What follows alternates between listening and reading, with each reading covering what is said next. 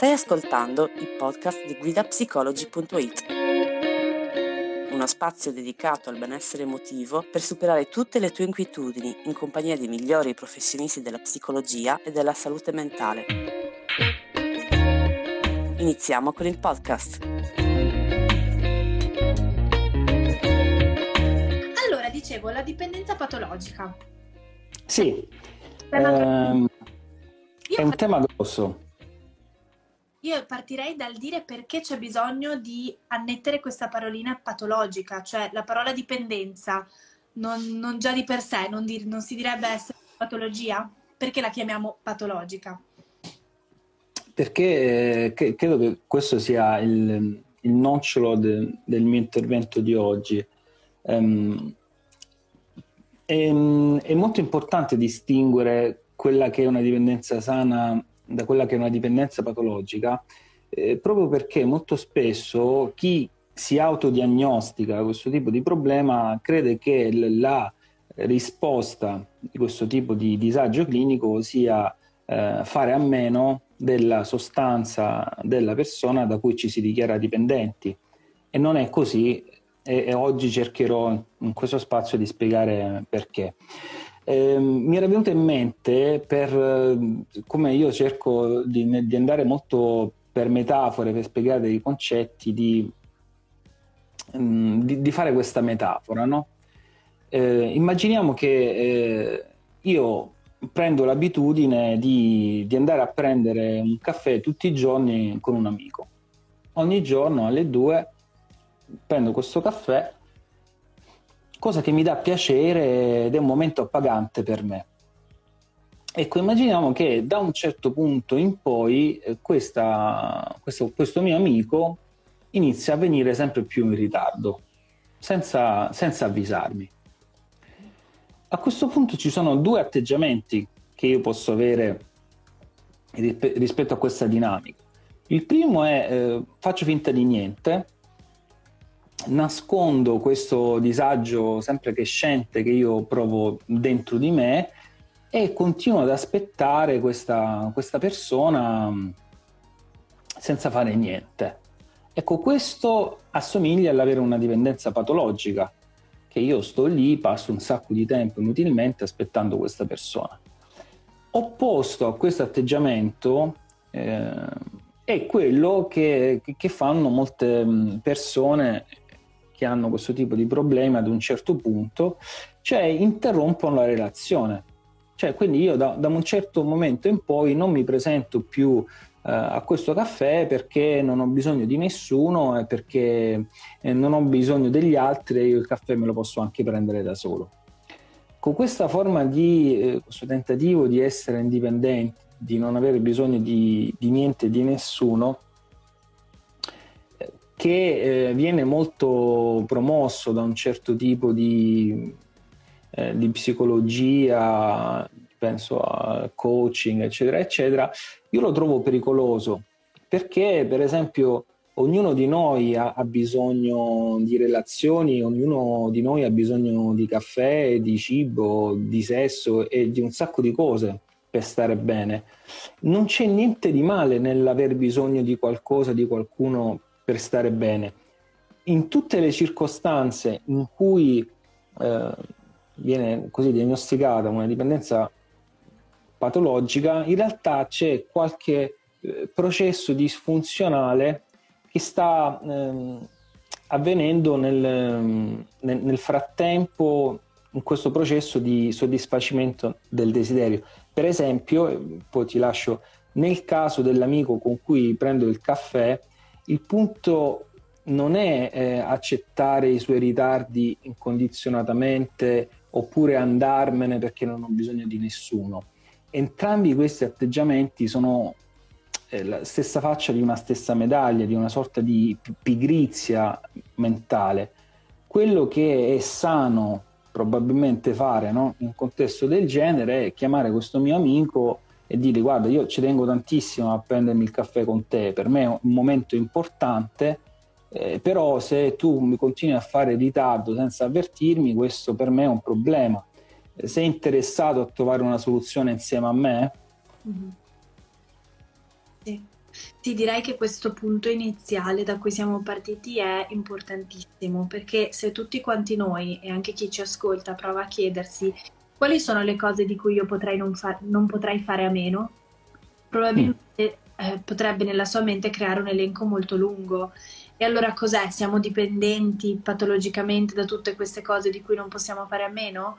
No, non è detto, forse la dipendenza in senso patologico ha più a che fare con il modo con cui noi ci rapportiamo a questo bisogno più che il bisogno di per sé. Esattamente, il senso del, dell'intervento è il nocciolo della dipendenza patologica, quello su cui ha senso lavorare, è la struttura dell'io, la flessibilità dell'io. Tutti i casi in cui eh, c'è un problema di dipendenza patologica sono situazioni in cui un io è molto fragile, poco strutturato, poco flessibile e non riesce a mh, gestire questa dipendenza, che questo è il punto.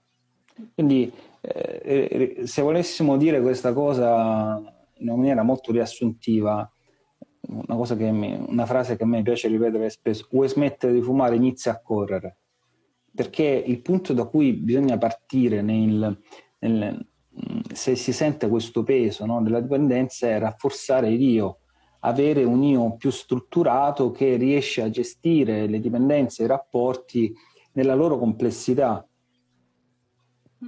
Ricordiamo che eh, il tema della dipendenza è strettamente legato a un altro capitolo importante della psicologia che è quello del piacere piacere è un capitolo molto vasto che comprende a molte forme.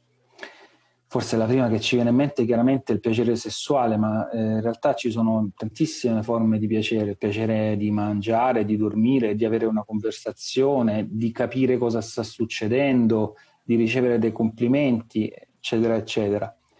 In una sequenza eh, normale, quando mh, dentro di noi si attiva il, il desiderio di, di, qualcosa, che so, ho fame, ho voglia di un panino, vado a prendermi questo panino e, poi mi sazio. Quel bisogno cessa di esistere e io sono aperto ad altre esperienze, a fare qualcos'altro.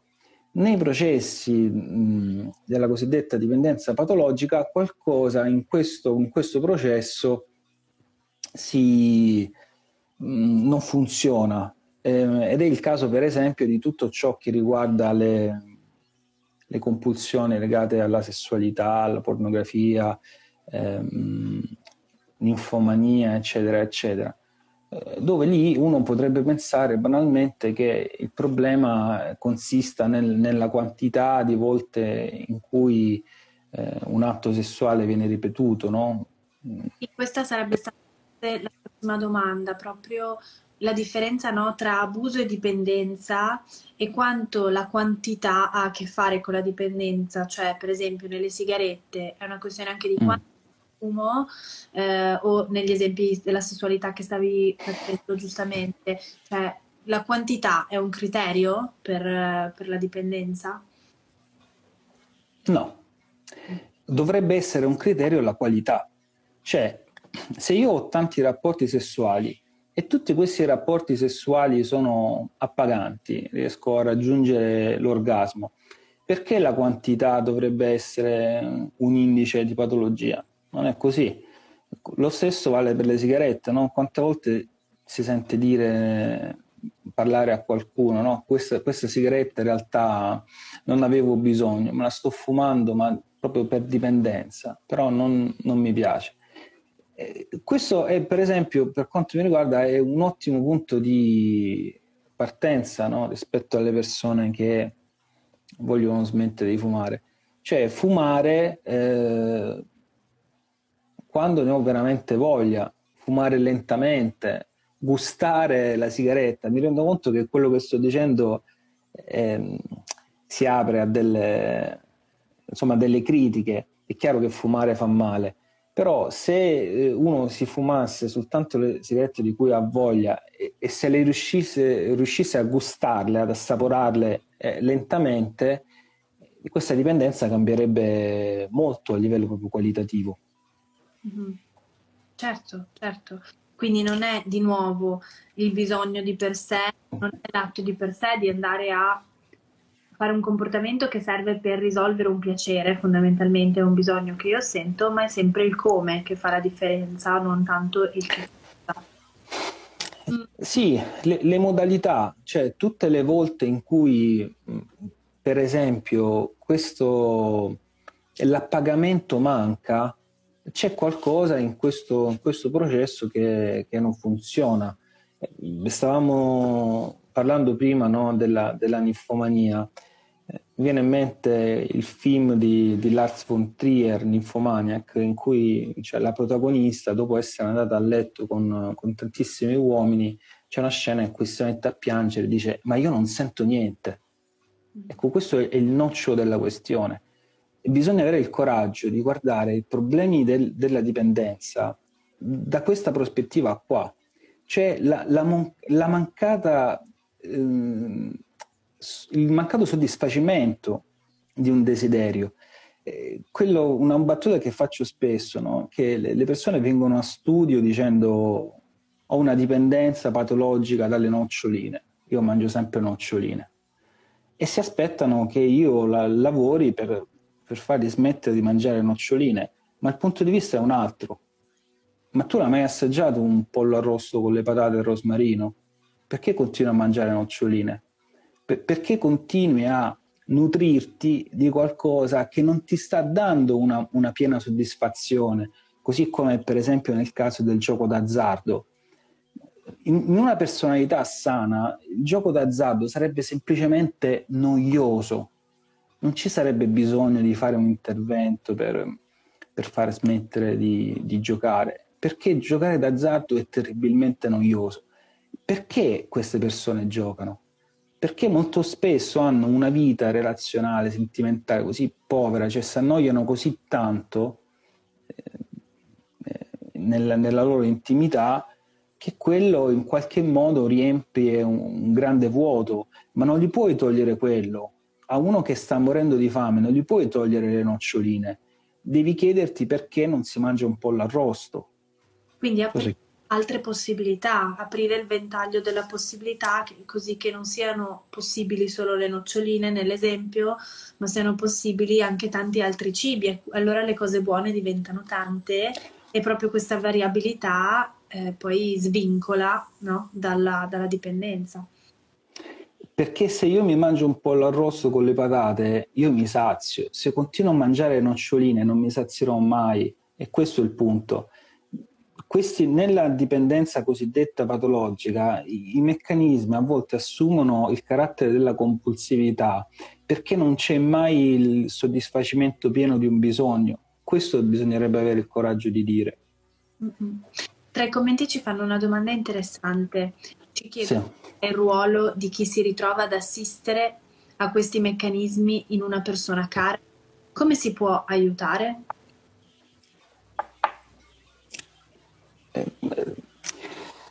Beh, eh, vabbè, sarei curioso di, di, sapere di quali meccanismi stiamo parlando. C'è sempre la, la, la tentazione bisogna sempre resistere in psicologia alla tentazione della semplificazione. Comunque, visto che con questa persona non ci troviamo nella, possib- scusate, nella possibilità di avviare un dialogo, farò una considerazione generale. Eh, aiutare qualcuno che eh, si trova in difficoltà dal punto di vista di, eh, psicologico è difficilissimo perché molto spesso tendiamo a confondere il bisogno dell'altra persona, il suo star male, con la nostra ansia di voler essere efficaci, di voler fare qualcosa. Questo è un concetto su cui occorre riflettere molto attentamente. La, il, il disagio dell'altra persona e la mia ansia di aiutarlo sono due concetti distinti che non vanno sovrapposti e lo vediamo per esempio quando i genitori vengono a studio che sono preoccupati perché il figlio sta sempre al, al computer. Dobbiamo chiederci il problema di chi è? È veramente del ragazzo o è la mia preoccupazione? Quindi tendenzialmente, ecco, se vogliamo, vogliamo riassumere, se vogliamo stare al sicuro, mh, mm, se vogliamo aiutare qualcuno che sta in difficoltà da questo punto di vista, per esempio delle dipendenze, eh, possiamo fargli la domanda, posso fare qualcosa per te? Decidi tu, se ti servo io sono qua. Ecco, questo tipo di domande lascia all'altro la responsabilità di chiedere aiuto, dimostra la nostra disponibilità, ci ritaglia chiaramente anche una quota di impotenza, perché se questa persona non vuole essere aiutata o non sa come essere aiutata, non possiamo fare niente. Mm. Sì, mm, una, una cosa che secondo me è interessante aggiungere è che comunque c'è sempre l'opportunità di andare noi in terapia. Eh vabbè, certo. sì, sì. E ehm, se si tratta di un, un, marito, una moglie, un figlio, qualcuno di molto vicino a noi, ehm, anche solo il fatto di prenderci noi cura di noi stessi eh, avrà un impatto, ovviamente non andrà a curare eventuali patologie nell'altro, però aiuterà noi a capire come comportarci, ma soprattutto in maniera indiretta comunque creerà un clima più sano nel sistema in cui quella persona è inserita, quindi serve sia a, a se stessi nel gestire la situazione problematica che indirettamente anche perché no all'altro. Sì, questo è assolutamente un, un tema molto, eh, molto dibattuto, molto, cui siamo molto d'accordo noi psicologi. Eh, qualsiasi persona che voglia aiutare un conoscente, un amico, un figlio in difficoltà, se si occupa del suo disagio, della sua preoccupazione, sicuramente, come dici tu, ci diamo del tu, no? Sì, certo. Sì se si occupa del, della sua preoccupazione, eh, sicuramente sta facendo qualcosa per, eh, per, aiutare questa persona, perché ricordiamoci sempre che qualsiasi problema eh, l'altro, qualsiasi tipo di disagio abbia l'altro, eh, c'è sempre il modo in cui noi lo affrontiamo. Ecco, per citare una, una, piccolissima, voglio dire una, una, piccolissima cosa, tempo fa, molto tempo fa, accettai di, eh, di seguire un ragazzo che aveva dei, dei problemi di, col gioco d'azzardo. Ehm, in, que, in, quel caso il, il, vero, il, vero, problema da gestire era l'intervento mh, insistente de, dei genitori che provavano a entrare nello spazio della terapia perché non, i risultati non erano immediati, non, avevano paura delle ricadute. Mm-hmm. E questa forma di, di ansia e di preoccupazione finì per far saltare tutto il processo psicoterapeutico, anche perché il ragazzo era minore e quindi inevitabilmente i genitori sponsorizzavano gli incontri.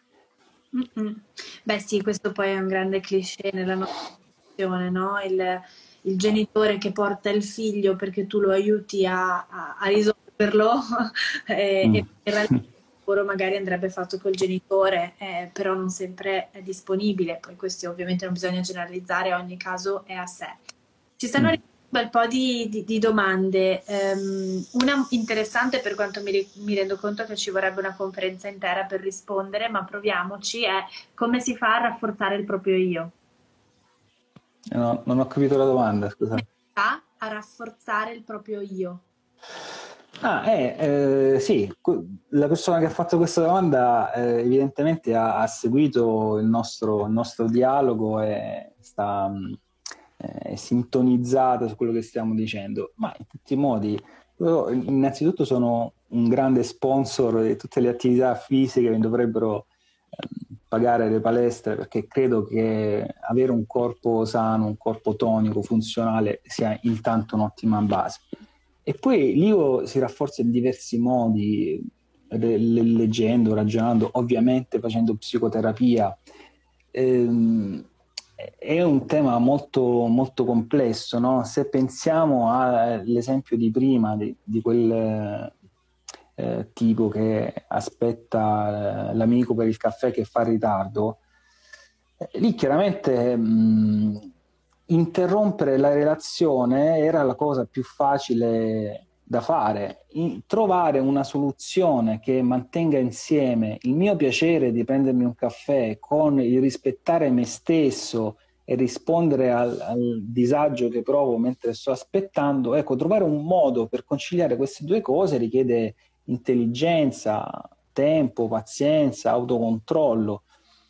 Avere un io flessibile è un, un tema molto grande, però per me è il senso della psicoterapia. Poi chiaramente ci sono altri modi, però la psicoterapia lavora su questo, per avere un io strutturato, ricco e flessibile che riesca a gestire le situazioni nella, eh, nella loro complessità. Mm-hmm. Quindi saresti d'accordo con il dire che eh, un io forte è un io flessibile? Un io forte è un io flessibile ed è un io che integra e dialoga con i propri bisogni di dipendenza, non li nega. Mm-hmm. Okay. Mm. Perché, per esempio, no, a me quando come si fa a stare insieme a qualcuno, a essere fidanzati con qualcuno, avere una relazione sentimentale e non essere dipendenti da questa persona? Mi verrebbe da dire no, a chi sostiene che la dipendenza è una parola brutta eh, di per sé. Co- come fai a, ad avere un rapporto sentimentale ed essere indipendente da quello che l'altra persona ti dice, che fa? Per me non si può, non ha senso. È chiaro che eh, mh, dipendi da, da, come quella persona si comporta, eh, ti, ti, fa un effetto poi come gestisci l'effetto che ti fa è un altro discorso. Non so se riesco a essere chiaro. La dipendenza patologica si cresce nasce dalla non capacità no, di comprendere, esprimere e seguire anche i propri bisogni, il che potrebbe all'orecchio meno attento sembrare un paradosso. Invece è, è, proprio qui la, la finezza di pensiero che stiamo cercando di esprimere oggi pomeriggio insieme. Sì, è esattamente questo, perché insomma a me ho come l'impressione che ci sia tutta una, uh, una scuola di pensiero, una certa linea di pensiero che promuova questo essere indipendenti. Basta a me stesso, io viaggio da solo, non ho bisogno di niente e di nessuno. Non mi ecco quello che pensano gli altri. Non mi interessa quello che pensano gli altri, insomma io vado per la mia strada, volere e potere, ho i miei obiettivi. A me, a me, questo lo trovo pericoloso perché credo che possa portare um, una vita un po' sterile ehm, oppure a quello che molto spesso poi assistiamo nella clinica, che quando i, i propri bisogni di dipendenza non vengono accettati, non vengono in, integrati, integrati, poi trovano un loro modo tutto autonomo, eh, scollegato dalla mia consapevolezza, dalla mia coscienza per essere soddisfatti.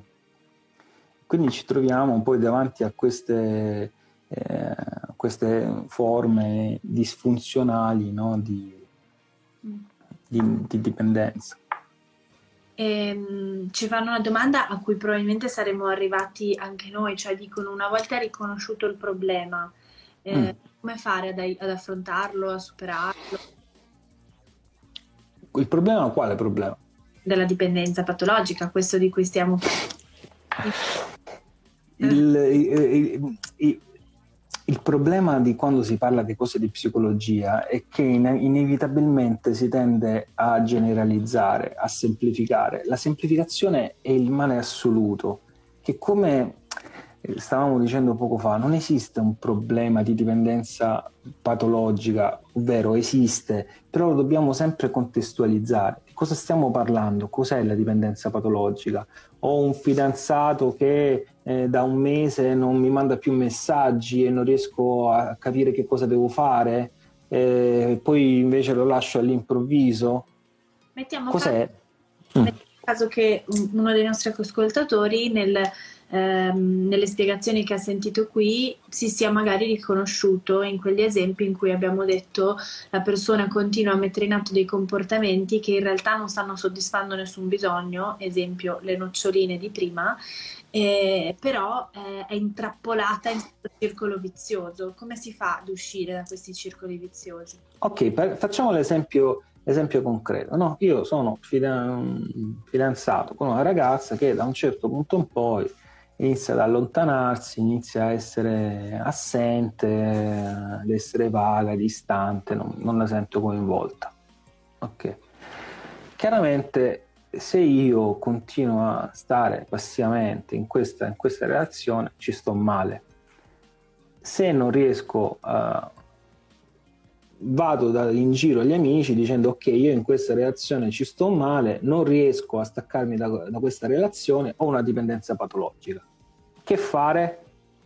In questo caso in particolare innanzitutto essere consapevoli di, di qual è il problema che non è assolutamente banale. Perché ehm, riconoscere di stare male in questa relazione vuol dire parallelamente essere consapevoli a, e, e, riconoscere a se stessi di che cosa a, avresti bisogno che non hai. Non è un passaggio scontato ammettere a se stessi e riconoscere eh, quello di cui ho veramente bisogno. Poi, per esempio, potrebbe essere che nella risoluzione di questo problema io ne parlo con quell'altra persona del tipo guarda io eh, sto male in questo rapporto perché eh, non è più soddisfacente per me, non è piacevole. Sei interessato a parlarne, a trovare una soluzione insieme o la soluzione la devo trovare da solo? Per esempio. Ecco, eh, ragionarci, ragionarci su un problema, in, le, le, risposte non sono mai eh, semplici, le risposte sono complesse e contestuali. Mm-hmm. Non credi che arrivi un momento in cui um, quando appunto la, questa, la relazione ok, di dipendenza, stiamo usando questo termine quindi usiamolo, ok, di dipendenza Vabbè.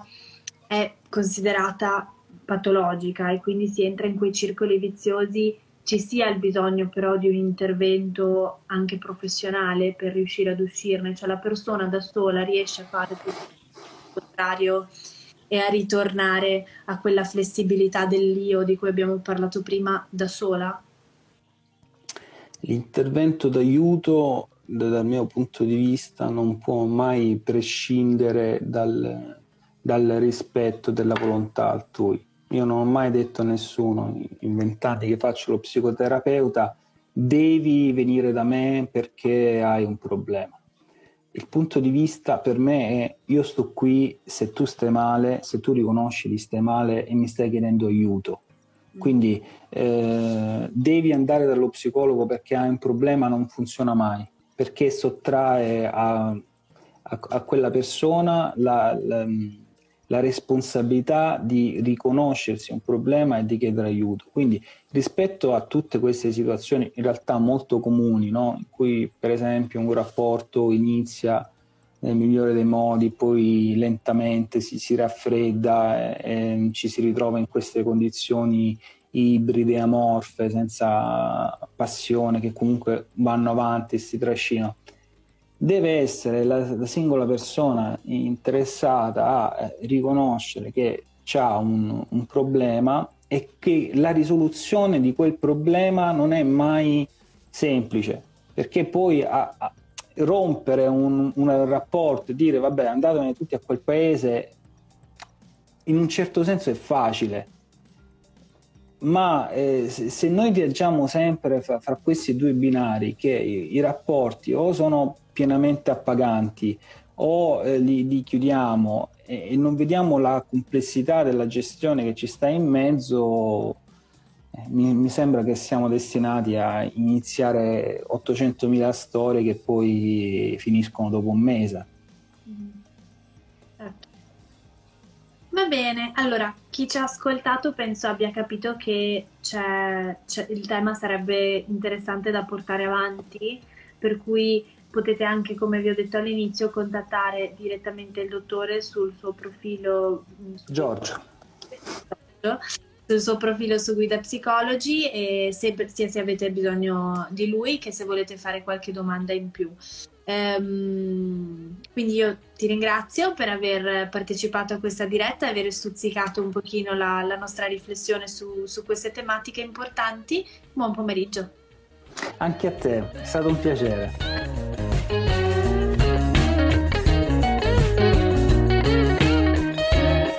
Speriamo che il podcast di oggi ti sia piaciuto. Ricorda che tutti questi temi sono disponibili sul nostro portale web guidapsicology.it. Inoltre puoi vedere il video completo sull'Instagram TV di Guida Psicology. Al prossimo podcast!